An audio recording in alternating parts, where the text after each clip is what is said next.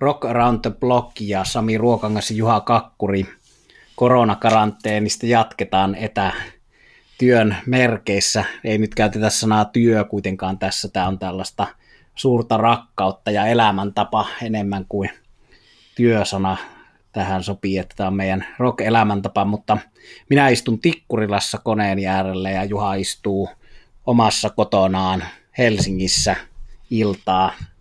Iltaa täällä. Munkkivuoressa ollaan valmiina. Levyjä on taas kuunneltu ja tarinaa niistä sitten kerrottavaksi. Allekirjoittaneella on tänään kaksi pianistia ja sitten Alice in Chainsin laulusolisti, eli tällaisella kattauksella tänään. Hyvältä kuulostaa. Mulla on Saturn Rock ja Outlaws helmikuun lopussa ilmestynyt uunituore levy. Sitten on Jeff Lynn Elo, sitten on Peter Green versioimassa Robert Johnson, ja, eli aika laajalla skaalalla liikutaan taas, ja se on vaan hyvä. Ole hyvä ja aloita Juha sieltä Munkkivuoresta ensimmäisellä kuunteluvinkillä tänne karanteeni-iltaan. Joo, poimintaa vuodelta 1973 Elton John ja Goodbye Yellow Brick Road. Sehän oli silloin aikanaan sellainen ihan oikea tupla-albumi, eli koostui kahdesta vinyylilevystä. Nykyään hän on näitä ikään kuin CD-aikakauden tupla-albumeita, joilla sitten CD on ikään kuin venytetty kahdelle albumille, tai sitten soundien takia on tehty, tehty tuollainen tuplaversio, mutta sellainen ihan vanhan kunnon ajan, tai vanhan ajan kunnon tupla-älppäri Elton Johnin Goodbye Yellow Brick Road, minun mielestäni yksi kaikkia aikojen hienoimpia levyjä. Elton John on ehkä vähän rockpiireissä aliarvostettu. Siinä saattaa tietysti esimerkiksi joku Lion King-biisi Can You Feel the Love Tonight sinänsä, mutta hieno kappale.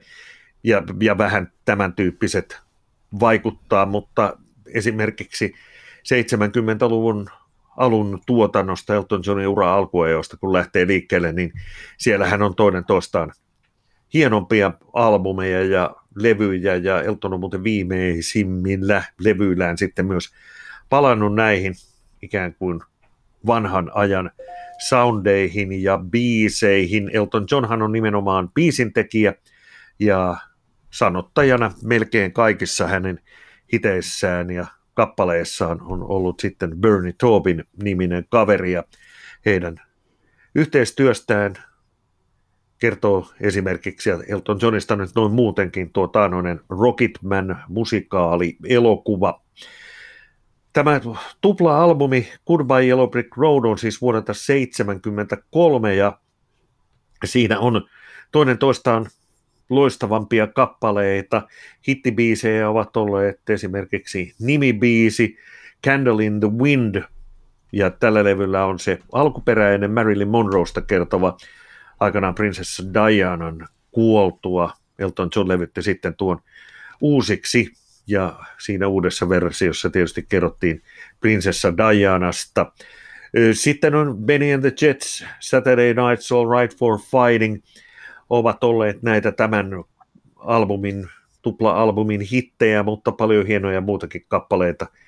Sieltä löytyy alun tuollainen, voisi sanoa, medley kaksi kappaletta yhteen nivoutuneena, Funeral for a Friend ja Love Lies Bleeding, I've seen that movie too, Sweet Painted Lady ja monia monia muita tyylejä on sanotaan tuollaisista rock-balladeista re- regeen kautta sitten ihan riffi rockiin.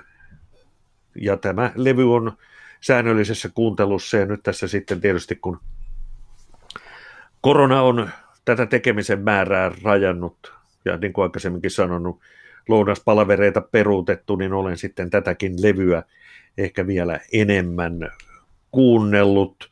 Elton John on syksyllä tulossa Suomeen toistaiseksi siihen keikkaan liittyvää peruutusta ei ole tullut, eikä varmaan vähän aikaa nyt vielä tulekaan, ja toivottavasti sitten ei tulekaan. Eltonillahan on syksyllä kaksi keikkaa Helsingissä, olen niistä menossa katsomaan sen jälkimmäisen Elton John jäähyväiskiertueella ja tuo on sitten viimeinen Suomen keikka ikinä. en usko, että mitään comebackia, comebackia nyt enää tekee sen verran vakuuttavaa, ja tämähän on useamman vuoden rundi, jossa sitten ideana on se, että kaikki näkisivät. Neljä kertaa aikaisemmin olen ollut Elton Johnin konsertissa ja nähnyt hänet myös aikanaan Wembleyllä Freddie Mercuryn muistokonsertissa.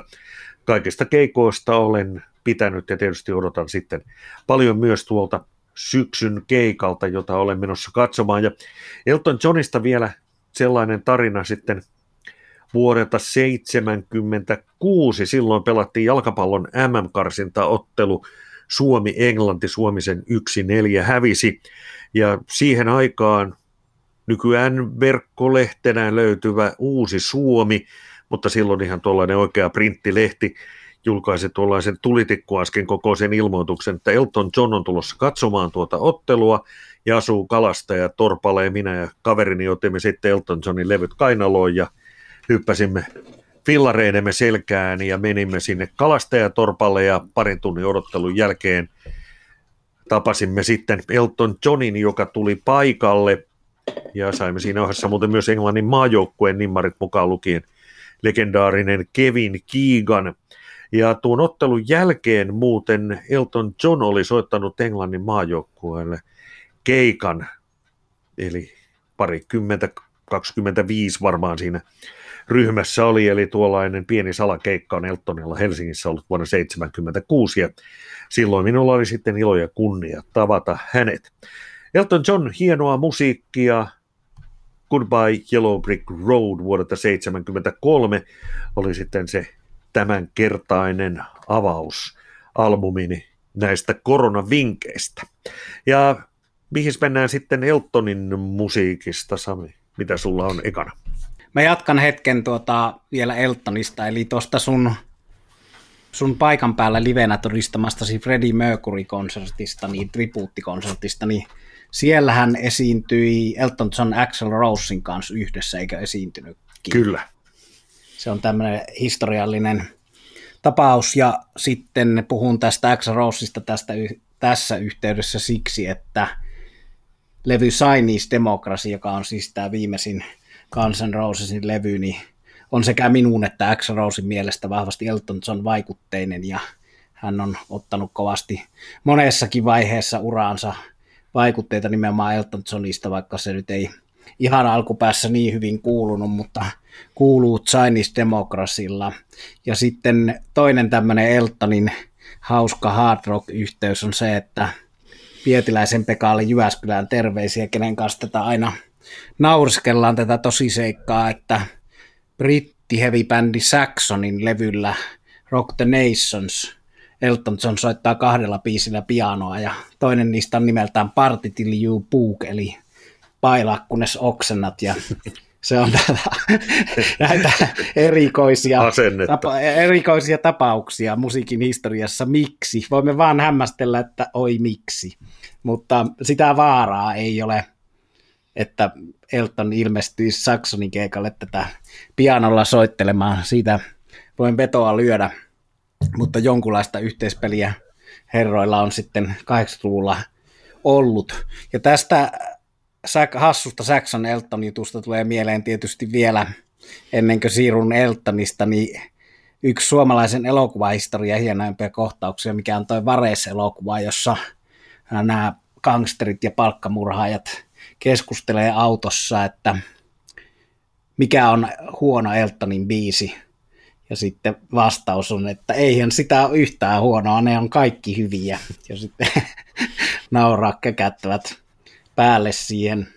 Eli tämmöistä Kaurismäki Tarantino huumoria siinä hienosti Eltonin kustannuksella, mutta mun eka valinta on sikäli suoraan hyvin tuohon Eltonin perään sopiva, että tämäkin artisti, eli Jeff Lynn ja Elo, Electric Light Orchestra, on syksyllä kiertueella, joita ei ole vielä toistaiseksi peruttu, eli Tukholmassa syyskuun lopussa, 21. syyskuuta. Ja levy, jonka on valinnut, on vuodelta 2001, ja silloin oli kulunut 15 vuotta edellisestä Elo-albumista, ja ilmestyi levy Zoom, joka on sillä tavalla tietysti uutta eloa, että Jeff Lynne oli käytännössä yksin silloin Electric Light Orchestra. Eli tässä on kyllä muita soittajia. Nythän hän on tehnyt tämän levyn jälkeen sitten parin viime vuoden aikana tämmöisiä levyjä, missä hän soittaa kaikki soittimet yksin, mutta tällä levyllä mukana oli muun muassa Ringo Starr ja George Harrison. Ja Beatlesista ei päästä kauas siinäkään mielessä, että tämä on todella vahvasti Beatles-tyyppistä ja sanotaanko Beatles-vaikutteista musiikkia ja hyvällä tavalla siinä mielessä, että kun uutta Beatles-materiaalia ei ole 2000-luvulla tullut, niin hyvä saada sitten niin sanotusti lainausmerkissä Beatles-musiikkia herra Jeff Lynnen toimesta.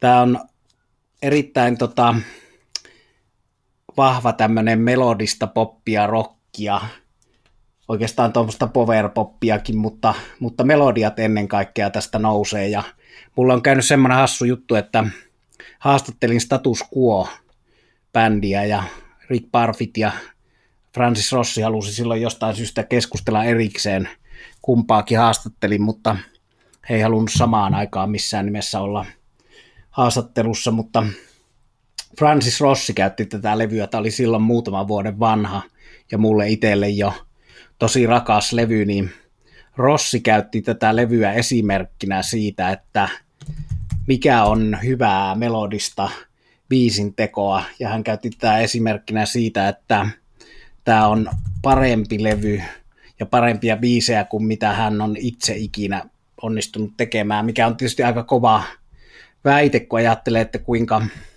voi kukin alkaa googlettamaan, että monellako vuosikymmenellä status quo taas on sitten ollut listoilla ja kuinka paljon se on Englannissa myynyt, eli yksi Englannissa menestyneempiä bändejä, niin kokee, että hän ei ole biisintekijänä mitään verrattuna Jeff Lynneen ja nimenomaan tämä levy, tämä Zoom. No siinä ehkä hän halusi tehdä vähän samaa asiaa kuin mitä minä nyt, että nostaa tämmöistä ikään kuin välityöksi unohtamaisillaan olevaa levyä, että oletteko muuten huomanneet, kuinka kova oli elo vielä vuonna 2001. No tässä oli yksi toinen alkuperäinen elojäsen, eli Richard Tandy, joka on nyt sitten ollut toistamiseen taas, hän oli silloin 2001 ja nyt on ollut 2019 taas mukana tässä.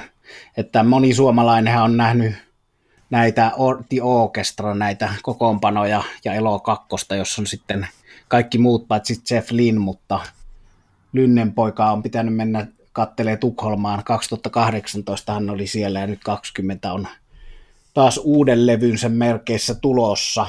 Mutta tämä Zoom tosiaan 2001 ja levy, jota mä oon DJ-keikoilla ja erilaisissa tilaisuuksissa soittanut niinkin ahkerasti, että osa kavereistani on jossain määrin kyllästynyt noihin meikäläiset tässä rakkaimpia All Right ja sitten Lonesome Lullaby, eli avauspiisi ja viimeinen biisi on, on itselle parhaimmat. Ne on niin tuommoista nerokasta popmusiikkia. Ja tuo avausraita All Right varsinkin, niin se on, niin kuin nimikin sen kertoo, niin tämmöinen, että kun kuuntelet sydäntäsi ja teet sitä, mistä tykkäät, niin kaikki menee hyvin ja kaikki vielä kääntyy hyväksi. Eli tämmöistä positiivista hyvän mielen musiikkia. Eli jos on vaikka jonkunlaisena kokoelmalevynä noin aikaisemmat eloklassikot ja sitten uusimmat levyt tästä 2010-luvun lopulta, niin tämä 2000-luvun alun Zoomi kannattaa myös tsekkailla vielä. Siirrytään sitten seuraavaan pianistiin herraan, jonka piti esiintyä Elton Johnin kanssa Olympiastadionilla vuonna 1998 ja nimenomaan yhdessä Elton Johnin kanssa ei lämpärinä herrat olivat olleet yhteisellä kiertueella, mutta sairastapauksen takia sitten Elton John esiintyi yksin, eikä Billy Joelia Olympiastadionilla nähty, eikä ole valitettavasti Suomessa muutenkaan nähty. Suomessa jäänyt vähän tuntemattomaksi, toki hänellä muutama täälläkin, täälläkin kansan tuntema hitti on, mutta minun mielestäni hän kyllä ansaitsisi näilläkin leveys- ja pituusasteilla suuremman suosion. Ja Billy Joelilta olen viime aikoina kuunnellut koko omaa tupla CD, CD The Essential Billy Joel, toki niitä albumejakin, mutta tässä on tietysti koottuna ne kaikki hitit ja hienot biisit, tunnetuimmat kappaleet. Billy Joelhan tunnetaan parhaiten näistä 70-80-luvun taitteen hiteistään. Siellä on Honesty, It's Still Rock and Roll to Me, sitten 80-luvun puolella jo tuollaisena kasariklassikkona We Didn't Start the Fire ja, ja Just the Way You Are, jota muuten Barry Whitekin on versioinut. Nämä on niitä tunnettuja kappaleita, mutta ihan sieltä uran alkuajoilta lähtien Billy Joelilta löytyy kyllä hienoja kappaleita toinen toisensa perään. Vuodesta 1971 vuoteen 2001 hän on julkaistu uutta musiikkia. Viime vuosina hän on sitten lähinnä keikkailut ja live- ja kokooma materiaalia on tullut. Ja nyt muuten tämä korona on sitten katkaissut Billy Joelin useammankin vuoden projektin. Eli tällä herralla, joka on Long Islandilta, hänellä oli sellainen putki tuolla Madison Square Gardenissa, Eli idea oli se, että Billy Joel olisi esiintynyt Madison Square Gardenissa kerran kuukaudessa niin kauan kuin häntä halutaan nähdä, eli liput menevät kaupaksi. No, se putki on nyt toistaiseksi poikki, toivotaan, että koronan jälkeen jatkuu. Vaikka Billy Joel ei Olympiastadionilla 98 esiintynytkään, se oli muuten yksi niistä Elton Johnin konserteista, joita olen nähnyt, niin joka tapauksessa Minulla on tästä herrasta live-bongaus. Vuonna 90 olin Kööpenhaminassa katsomassa Billy Joelia. Se oli levyyhtiön, silloin Sony oli vielä CBS ja CBS järjesti sitten toimittajille mahdollisuuden nähdä Billy Joelia. Sattumalta muuten tapasin herran, olimme kävelyllä siinä Köpiksen kuululla kävelykadulla Strögetille, niin Billy Joel tuli vastaan ja nappasin lennossa nimmaria ja näytin sitten muille, että kattokaa mitä tästä sain. Ja kun meillä oli levyyhtiön edustaja mukana, niin Billy Joel sitten jutteli meidän kanssamme vähän pidempäänkin ja saimme sitten otettua valokuvat hänen kanssaan. Todella mukava yllätys tuo juttu ja se keikka oli erinomainen. Billy Joelin tuollaiseksi tavaramerkiksi hän on noussut kappale Piano Man, joka on vuodelta 1973. Se ei silloin noussut minkäänlaiseksi erityisen mainittavaksi hitiksi, mutta ajan myötä siitä on tosiaan tullut tuollainen tavaramerkki Billy Joelille ja, ja uskon, että hän nimenomaan haluaa olla tällainen piano man, pianoa soittava sankari. Ja hänen live-levynsä ovat muuten myös tutustumisen arvoisia. Vaikea nyt sanoa, toimiko livenä paremmin kuin levyillä, mutta on ehdottoman hyvä artisti livenä ja silloin ehkä hänen musiikkinsa aukeaa vielä, vielä enemmän. Ja Billy Joelin kannattaa tutustua tietysti nyt vaikka kokooma albumien kautta. Ja tässä minulla on siis viime aikoina ollut kuuntelussa tämä The Essential Billy Joel, ja noiden edellä mainittujen klassikkojen lisäksi, niin täältä löytyy myös sellainen hieno kappale, jossa mennään jo sitten tuonne jatsin soundeihin ja fiiliksiin, eli New York State of Mind, ja tietysti suurena New Yorkin ystävänä olen, nyt kun New Yorkin koronatilanne on mikä on, niin olen sitten sanotaan noin niin kuin roska silmässä tuota kappaletta kuunnellut. Eli Billy Joel ja vaikka nyt sitten tämä kokooma, kokooma The Essential on sellainen, jota suosittelen. Todella hieno musiikin tekijä ja jo ennen niitä 70-80-luvun taitteen läpimurto hittejä ihan sieltä uran alkuajoilta. Todella hienoa musiikkia. Suosittelen. Pysyn tässä roolissani ja vedän yhteydet tähänkin tuohon Hard Rock, eli Billy Joelilla on tämmöinen salattu heavy-historia. Hän on vuonna 70 ollut Attila-nimisessä bändissä, joka kun googletatte, niin löytyy, että on tehnyt monen kriitikon mielestä rockhistorian huonoimman levyn, eli Attilan ainoa bändin samanniminen levy. Kokoonpano, jossa on rummut, urut ja sitten ulkoiseen imagoon kuuluu tämmöinen ritari, ehkä myöhemmin Manovar-bändin tyyppinen miekka ja magia imago. Kiitoksia Malmin kartanoon Aapalahden Askolle, joka on minut aikanaan perehdyttänyt Billy Joelin heavy ja hard rock menneisyyteen bändissä Attila. Siinä on saatu monet hyvät naurut samaan tyyliin kuin tähän Saxonin ja Elton Johnin yhteistyöhön. Se, missä on Billy Joel ja hänen tasokkaat bändit ollut viime vuosina esillä, niin oli Netflixissä toi Hired Guns dokkari, joka oli hyvä dokumentti. Se valitettavasti ei tällä hetkellä siellä ole, mutta tuntien näitä palveluita, niin palautuu pian johonkin nähtäville. Siinä oli muun muassa rumpali Kenny Aronoff, josta mä oon puhunut näissä podcasteissa useampaankin otteeseen, niin mukana kertomassa siitä, minkälaista on ollut työskennellä Billy Joelin bändissä vuosien varrella. Hänellä on ollut ykkösluokan muusikoita aina siellä. Ja Eltonista tietysti täytyy nyt tähän sanoa, kun näitä heavy-yhteyksiä, niin hän esittää Osi Osbornen uusimmalla levyllä dueton Ossin kanssa, että se on oma tuore luku tätä Eltonin yhteyttä hardrockiin. Elton John ihan nousi tuossa tietyllä tavalla rock-uskottavuudessa uuteen nousuun ton Almost Famous, mikä oli tämä Cameron Crowe leffa tämmöistä 70-luvun kuvitteellisesta bändistä, mutta mikä tarina perustuu Olman Proteussiin ja Lynyrd ja Jessi ja näihin tiettyihin aitoihin bändeihin, niin siinä oli keskeisessä roolissa Tiny Dancer, Eltoni biisi, joka on mulle itselle ehkä ykköspiisi. Olen yrittänyt saada sitä kerran naimisiin mennessä hää valssiksikin, mutta sitä ei kanttori antanut siihen lupaa, mutta se on erillinen juttu. Ja sitten Saturday Nights All Right for Fighting on mun toinen suosikki Eltonin tuotannosta. Jos Eltonista hypätään sitten mun kakkoslevyyn, se on 28. helmikuuta ilmestynyt Outlaws-bändin Dixie Highway. Tätä on jo väännelty omassa tuttava piirissä Tikkurilan raitiksi tätä nimeä, mutta Dixi, mikä Dixi, eli Saturn Rock on homman nimi, ja heti ensimmäinen kappale levyllä kuuluu Saturn Rock Will Never Die, eli vahva vakuutus siitä, että tämä genre elää.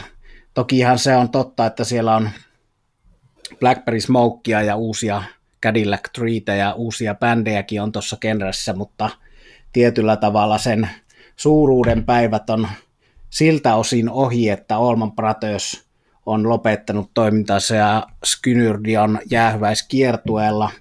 No tällä Outlawsilla menee tämän upouuden levynsä Dixie Highway perusteella hyvin vielä, mutta tuota on nähnyt livenä tämän nykyisen mallisen Outlawsin, jota lauleja kitaristi Henry Paul johtaa. Hän on Southern Rock ihmisille tuttu myös Henry Paul-bändistä – hän on ollut välillä Outlawsissa mukana ja välillä pyörittänyt Henry Paul-bändiä ja nykyinen Outlaws on tietyllä tavalla Henry Paul-bändin ja Outlawsin yhdistelmä sillä tavalla, että livenä he esittää myös noita Grey Ghost ja muita Henry Paul-bändin suurimpia Saturn Rock ja Country Rock hittejä. Mutta kuitenkin nykyinen Outlaws-bändi ja tämän Dixie Highwayn tekijäryhmä on seitsemän miehinen, eli kolmella kitaralla mennään ja laulupuoli on myös vahvasti, eli on viisi laulajaa ja kolme kitaristia. Näistä 70-luvulla ei ole mukana olleista tässä on Henry Paul ja Monte Joho rumpali. Sitten Steve Grisham on ollut jo 80-luvun alussa, eli mitään ihan tuoreita tekijöitä nämä ei ole. Se mikä on tietysti oleellista tässä on se, että näihin Saturn Rock-bändeihin näyttää löytyvän noita hyviä kitaristeja, että vaikka siellä olisi joku tuntemattomampi nimi, niin kuin täällä on Dale Oliver, kitara ja laulu, niin se kitara soitto on sillä tasolla, niin kuin se on aina näissä ollut eri, erittäin korkea luokkaista. Ja Outlawsista on jossain sanottu, muistaakseni silloin, kun mä oon heitä itse Ruotsissa haastatellut, että lähtökohta oli, että lauletaan kuin The Eagles, ja soitetaan kitaraa kuin Lynyrd Skynyrd ja Olman Brothers. Ja sit, sitä tämä aika pitkälle on, että noi lauluharmoniat on vahvoja ja tekee vaikutuksen edelleen 2020 Outlawsin kohdalla. Ja yhtään huonoa biisiä tässä nyt, olisinko mä viisi kertaa ehtinyt tämän kuuntelemaan, niin yhtään huonoa biisiä tässä ei ole. Laulejat vähän päävokalistit vaihtelee. Sitten on yksi Showdown-niminen instrumentaali, joka on vahvasti Allman Brothersin kallellaan. Ja tuosta ykköspiisistä Saturn Rock Will Never Die pitää vielä sanoa, että siinä sanotuksessa luetellaan Marshall Tucker Bandin ja Allman Brothersin ja Skynyrdin näitä edesmenneitä jäseniä nimeltä ja sitten vakuutellaan, että kuinka heidän muistonsa elää vielä näillä Saturn Rock-historian levyillä, uusilla ja tulevilla, ja Saturn Rock ei koskaan kuole. Se tästä täytyy sanoa, että jos joku Molly Hatchet ja Doc Holiday ja muutama näistä muista Saturn Rock bändeistä, ehkä myös Blackfoot mukaan lukien, on pykälä sinne hard rockiin, niin tämä Outlaws ei ole edelleenkään mitään hard rockia, vaan se on enemmän countryin kallellaan. Ja ehkä osin sen suosiota täällä Euroopassa Suomessa on himmentänytkin se, että toi laulusoundi Henry Paulilla ja kaikille, jotka huitomasson, jotka Outlawsissa on laulanut päävokalistina, niin on enemmän tuommoinen country soundi ja tiettyä paatosta ja tunnetta, joka kuuluu country-musiikkiin, mutta ei välttämättä rock-musiikkiin. Ja se on voinut osaa ihmisistä vähän vieroksuttaa tästä, että tämä on ikään kuin liian countrya, liian countrya, mutta meikäläinen ei kuulu siihen osastoon, eli hyvällä country-musiikilla ja country-rockilla on oma paikkansa ja se on ollut tärkeässä roolissa tuossa Sateen Rockissa. Joku Marshall Tucker Band yhtä lailla on tosi vahvasti countrya paikotellen. Mutta ehdottomasti tutustumisen arvoinen uutuuslevy ihan niiden parhaiten vanhojen Outlawsien tasosta tavaraa. Ja jos koko bändi on vielä vieras, niin kannattaa tässä vaiheessa kelata koko hieno historia ja sieltä löytyy hienoja, hienoja, hienoja levyjä. Ja tässähän on semmoinen juttu, että tuossa Lynyskynydin yhteyttä, jos miettii, niin Hui Tomasson, joka oli tässä jossain vaiheessa päävokalisti, kitaristi, laulaja, niin oli 96 tuossa Lynyrskynyrdin kokoonpanossa Järvenpää puistopluusissa. Eli siinä oli tavallaan Blackfootin, Outlawsin ja Skynyrdin keskeiset hahmot mukana silloin 96, mutta tuota, Huitamas on, on kuollut ja nyt tätä porukkaa vetää toi Henry Paul-niminen herra. Mutta tuore Outlaw Stixi Highway ja Spotifysta löytyy. Täytyypä kuunnella. Se mikä tässä, kun näitä podcasteja tehdään ja sinunkin juttuja se kuuntelee, niin se on kyllä hieno asia, että maailmassa on niin paljon hyvää musiikkia ja sieltä löytyy sitten aina uutta kuunneltavaa. Otetaan seuraava levy esittelyyn ja nyt on sitten varsin tuoreesta tapauksesta kysymys, eli viime vuonna julkaistu levy. Kysymyksessä on albumi, albumi nimeltään One Alone, ja tämä on Alice in Chains yhtyeen laulusolisti, kitaristi William Duvallin debyytti solo-levy. William Duvalhan on vaikuttanut Alice in Chainsissa vuodesta 2006. Hän tuli silloin vuonna 2002 menehtyneen laulunsolisti Lane Stalin tilalle.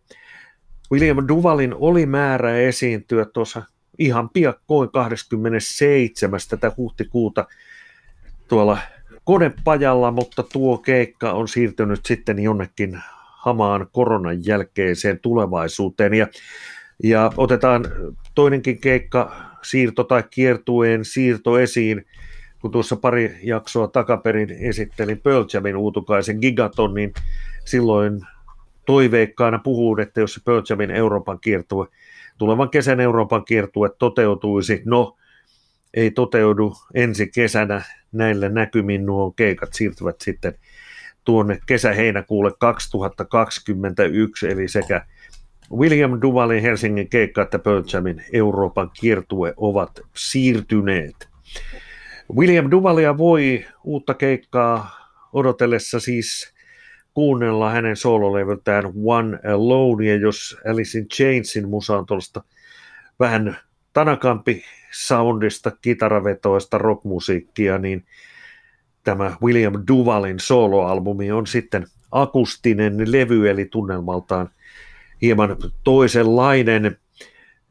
Se ei nyt sinänsä muistuta kenenkään muun mitään muuta levyä, mutta joissain kohdissa tulee esimerkiksi mieleen tietyt Led Zeppelinin akustiset jutut, mutta nimenomaan tulee mieleen, ettei välttämättä nyt niin kuin muistuta hyvin.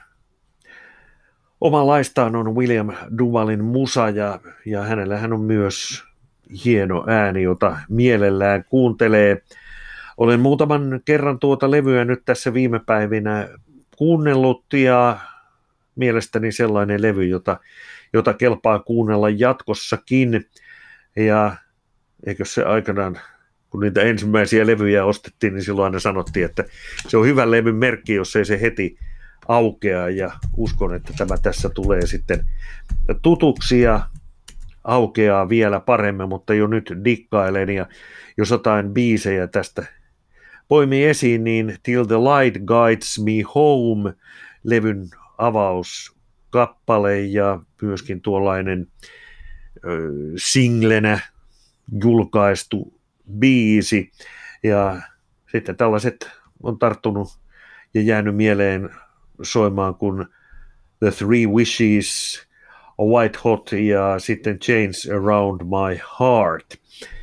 Eli William Duval, One Alone, viime vuonna julkaistu akustinen soloalbumi, ja toivotaan, että sen siivittämänä sitten aika kuluu sen verran nopeasti, että se jonain päivänä päivämäärä ei ole tiedossa, mutta jonain päivänä se nyt huhtikuulta siirtynyt Helsingin keikkakin sitten aikanaan on koettavissa. Tässä meikäläisen valinnat tällä kertaa.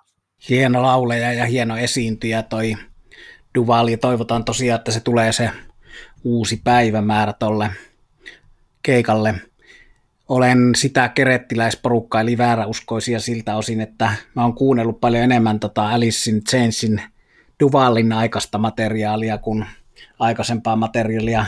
Varsinkin hänen eka levynsä tuossa bändissä Black Gives Way to Blue vuodelta 2009, niin oli silloin 2009 mun vuoden levy ja se oli erittäin kova ja myös nuo myöhemmät hänen kanssa tehdyt kaksi levyä on hyviä.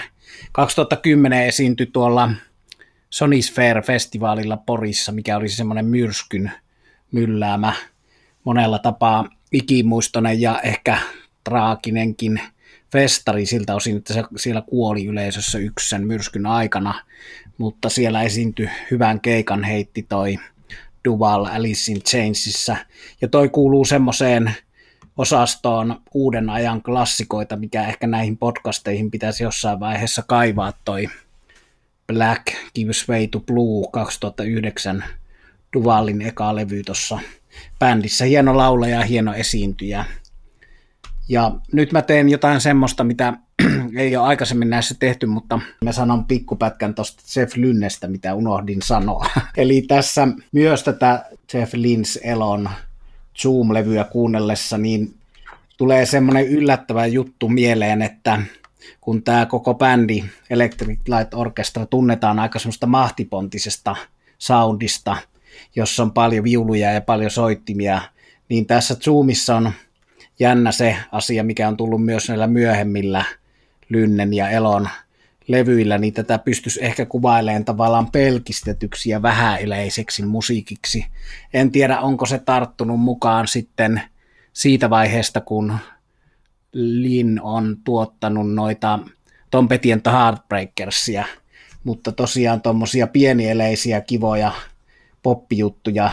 Ja tuli mieleen sekin, että kun tietää, että Jeff Lynn on kova faniton Del Sanon, tämän klassikko rokin alkuvaiheelta, jolla oli Runaway hitti, ja sitten myös Roy Orbison, niin osa näistä on niin kuin sillä tavalla klassista laulunkirjoitusmateriaalia, että nämä voisi ihan hyvin kuvitella joko Del Sannonin tai Roy Orbisonin levylle, ja ehkä just tohon sitten viittasi tämä herra Francis Rossi sillä, että miten jotkut osaa vaan kirjoittaa hyvää musiikkia vuodesta toiseen.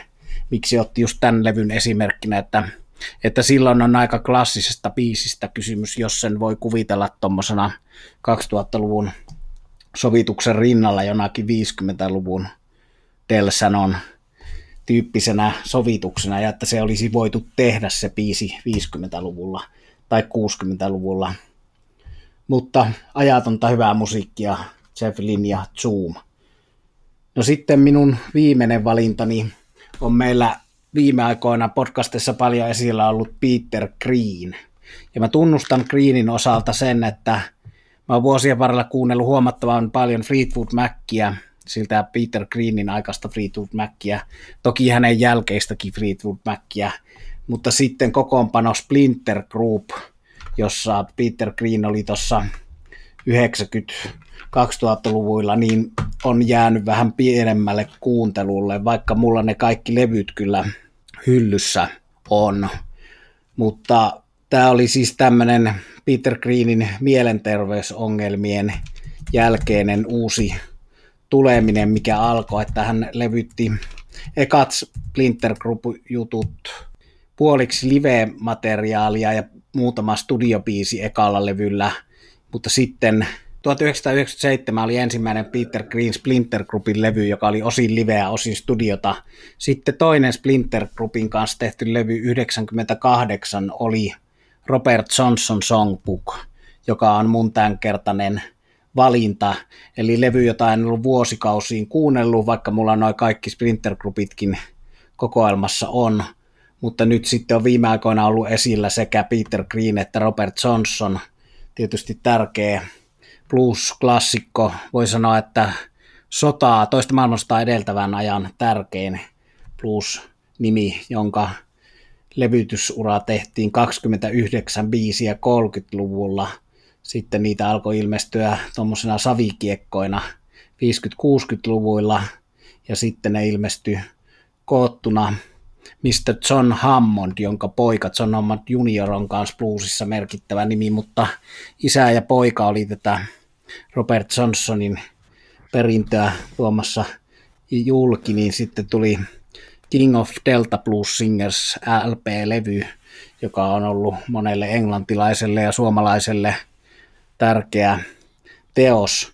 Ja mulle itsellekin mä tein 90-luvulla yliopistossa opiskellessa jonkunlaisen pro-seminaarityönkin tuosta Robert Johnsonin lyriikoista. Ja nyt sitten, koska se oma Robert Johnsonin 29 biisin tuotanto on aika lailla tuttu, niin ajattelin, että kuuntelen tämän Peter Greenin levyllisen Robert Johnson. Ja häneltä ilmestyi sitten myös toinen levy tätä samaa matskua, eli ne loput 13 Robert Johnsonin biisiä vuonna 2000 levyllä Hot Foot Powder, jossa hän oli vierailijoina muun muassa Honeyboy Edwards ja Otis Rush ja Buddy Guy, eli muita blues-tekijöitä siinä vierailijoina. No tämä oli tämmöinen oman hyllyn positiivinen yllätys, tämä Robert Johnson Songbook, eli missään nimessä eivät Peter Green ja hänen taustajoukkonsa, eli kitaristi laulaja Nigel Watson ja basisti Neil Murray, niin eivät yritä matkia Robert Johnsonin alkukantasta kiihkeää country bluesia, vaan esittävät tuommoisena omanlaisenaan tulkintana, mutta yllättävän hyvin niin. Tässä vuorottelee laulajana itse Peter Green, joka soittaa myös huuliharppua ja tietysti kitaraa. Niin toi Nigel Watson laulaa osan biiseistä ja sitten osassa he vuorottelee sille, että samassa kappaleessa osan säkeistöstä laulaa Watson ja sitten Green – vaikuttavimmat tässä näistä Johnson tulkinnoista on ehdottomasti toi Me and the Devil Blues. Se on hurja kappale, eli joku kolkuttaa ovelle ja kertoja hahmot Johnson tai Green menee avaamaan, niin siellä on Piru itse ja sitten siitä havahdutaan, että aijaa taitaa tulla lähtö, pitää lähteä kulkemaan saatanan kanssa ja sitten se päättyy sen hurja sanotus siihen, että haudatkaa minut valtatien varteen, niin ilkeä henkeni, sieluni voi hypätä Greyhound-bussin kyytiin ja lähteä menemään eteenpäin. Että tästä riittää Peter Kuralnikin kirja Robert Johnson Blues-legendan jäljillä. On Like suomentanut sen ja siihen on Esa Kuloniemi Blues-astronautti tehnyt hyvän lukuunsa siitä Robert Johnsonin merkityksestä, mutta miksi tätä nyt sitten kuunnella Peter Greenin tulkitsemana? No sen takia, että jos Robert Johnsonista sanottiin jo 40-luvulla jatsikritiikissä, jota löytyy tuosta Peter Kuralnikin kirjasta, niin sanottiin, että Robert Johnson kuulostaa siltä, että hän on niin kuin mielenterveytensä menettämässä tai siinä rajoilla, että hän on tulossa hulluksi, että se on niin, niin tota, kova se tunnelataus siinä, niin Peter Greenillähän tunnetusti on käynyt näin, että hän on mielenterveytensä menettänyt ja ollut sitä saamassa jossain määrin haparoiden takaa siinä vaiheessa, kun hän 90-luvun lopussa ja 2000-luvun alussa levyytti näitä Robert Johnsonin biisejä. No Claptonkin niitä on tietysti levyttänyt, mutta puhutaan niistä jossain toisessa podcastissa, että ainakin ton lauluäänen ja siihen liittyvän tuommoisen inhimillisyyden ja herkkyyden ja tunteen puolesta, niin Peter Greenin versiot voittavat kyllä Claptonin versiot. Ja näissä on tietysti jänniä juttuja, tosiaan toi tuommoinen kova pelko, kaiken pelko, että Hellhound on my trail, eli verikoirat kannoilla. No siinä on sellainen asia, että Robert Johnsonin näitä levyttäessä, niin ei ollut mennyt kuin yksi sukupolvi orjuudesta, eli Robert Johnsonin isä ja isäpuoli ja kumppanit niin on ollut ikäluokkaa, mikä on vielä puuvilla pelloilla joutunut kovastikin niitä isännän lähettämiä verikoiria ehkä pelkäämään siellä sitten sanotuksissa sirotellaan pippuria kuistille juuri siitä syystä, että se harhauttaisi nämä koirat kannoilta. Osa näistä on tämmöisiä konkreettisia sen ajan julmaan etelän meininkiin liittyviä asioita, mutta osa on tietysti tämmöisiä taiteellisia metaforia, että vaikka Johnson on aikanaan tuomittu tuosta siitä, että hän esittää paholaisen musiikkia ja hän on tiettävästi joutunut aika paljon ongelmia elämässään kahdesta eri vaimosta ja lapsesta luopumaan tämän muusikkouraan paholaisen musiikin esittämisen vuoksi, eli joku hengellinen kirkkomusiikki olisi ollut, ollut tuota mieluisampaa sitten niille sukulaisille ja anopeille, mutta, mutta silti tämä paholais-saatana juttukin on tuollaista metaforallista, että voi ajatella, että jos elämä on niin kamalaa, että se on kuin helvetti, niin siellä voi kuljeskella sitten saatanan kanssa käsi kädessä, että tämä on erittäin mielenkiintoista ja tietysti nämä helvetissä elämiset sopivat yhtä lailla tosiaan tuohon Peter Greeniin, joka on katsellut äitinsä kanssa televisiota huonossa kunnossa vuosikaudet ja saanut sähkösokkeja ja siinä on omanlaisensa traaginen selviytymistarina, mikä kuuluu hänen äänessä ja tulkinnassaan. No sitten täällä on erikoinen yksityiskohta, että täällä vierailee Splinter Groupin solistina Paul Rogers, eli Free ja Bad Company lauleja, mikä on hyvin harvoin Freeinkään aikana tämmöistä ihan näin perinteistä bluesia esittänyt, mutta siinä saadaan sinällään kuluneeseen Sweet Home Chicago-biisiin hyvä lisäsäväys sillä, että Paul Rogers sen hienosti tulkitsee, mutta varmaan Robert Johnsonista täytyy puhua näistä ulottuvuuksista tähän myyttiin siitä, että hän myi sielunsa saatanalle risteyksessä ja sai soittotaidon, niin tämmöinen vanha afroamerikkalaisen kulttuurin hoodoo-myytti, jota moni muukin Johnsonin sanotus käsittelee, niin palata siihen toistekin, mutta muistutan tässä kohtaa tuosta Netflixissä nähtävillä edelleen olevasta Devil at the Crossroads, eli dokumenttielokuva, noin tunnin mittainen, jossa on Keith Richards ja siinä on tietysti itse oikeutetusti Eric Clapton mukana kertomassa Johnsonista ja siinä on tuoreinta tutkimusta siitä, kuka ja mikä Robert Johnson oikeasti oli. tämmöisiä pääsiäistunnelmia tähän kohtaan. Ja tulipa muuten mieleen, kun mainitsit tuon Netflixin loistavan dokkarin, niin muistatko 80-luvulta teinileffaa, joka myös vahvasti sivusi Robert Johnsonia? Tarkoitatko elokuvaa Crossroads? Kyllä, Blues-jätkät. Siinähän oli sen ajan näyttelijä Surus Ralph Macchio pääosassa. Leffan musan oli säveltänyt Rai Kuuder ja, ja sitten Steve Vai oli mukana lopun tuollaisessa tänä päivänä varmaan puhuttaisiin kitaran battlesta ja, ja huuliharppu legenda Sony Terry on leffassa myös. Eli siinä vaikka vähän tuollaisin 80-luvun Hollywoodin teinikeinoin tehty leffa, niin jo pelkästään Rai Kuuderin le- leffa-soundtrackin takia kannattaa tutustua tuohon elokuvaan. Leffassahan metsästetään ikään kuin puuttuvaa Robert Johnsonin biisiä. Se tuli tuossa matkan varrella mieleen, kun kerroit näitä juttuja, juttuja Robert Johnsonista ja mainitsit tuon Netflixin kokooman. Se on kyllä ihan hauskasti kierrättää sitä myyttiä toi Crossroads, ja mä kattelin tässä tämän karanteenin aikana suoraa Instagram-liveä ton jossain kanavassa, se tuli suorana ton Steve Vain tämmönen suora, jossa hän ei puhunut musiikista juurikaan, hän puhuu lähinnä meditaatiosta ja tämmöisestä tiedostavasta läsnäolosta, mutta sillä tavalla energisesti ja mukaansa vetävästi puhuu, että mä sitä kattelin aika pitkät pätkät, mutta siinäkin nähtiin se, että tämä Crossroads-elokuva edelleen muistetaan, että siellä kesken meditaatiojuttujen niin tuli useampi kommentti katsojilta tästä elokuvasta, että olisi haluttu ennemmin Steve vain puhuvan siitä elokuvasta kuin meditaatiosta, mutta tiettävästi Whitesnake-bändiin sitten Steve Vai päätyi tämän,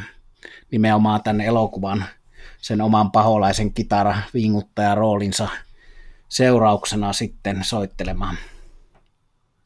Ja sen verran tarkemmin tuossa lipsahti Netflix-kokooma, niin kysymyksessä tietysti Robert Johnsonin kohdalla ja muutenkin on Netflix-dokumentti, tämä tarkennettakoon ei jää sitten vaivaamassa ensi yönä, ensi yönä nukuttua. Joo, se on osa sellaista Netflixin, Netflixille teetettyä dokumenttisarjaa, jossa on jostain syystä etuliite remastered, eli remasteroitu Devil at the Crossroads.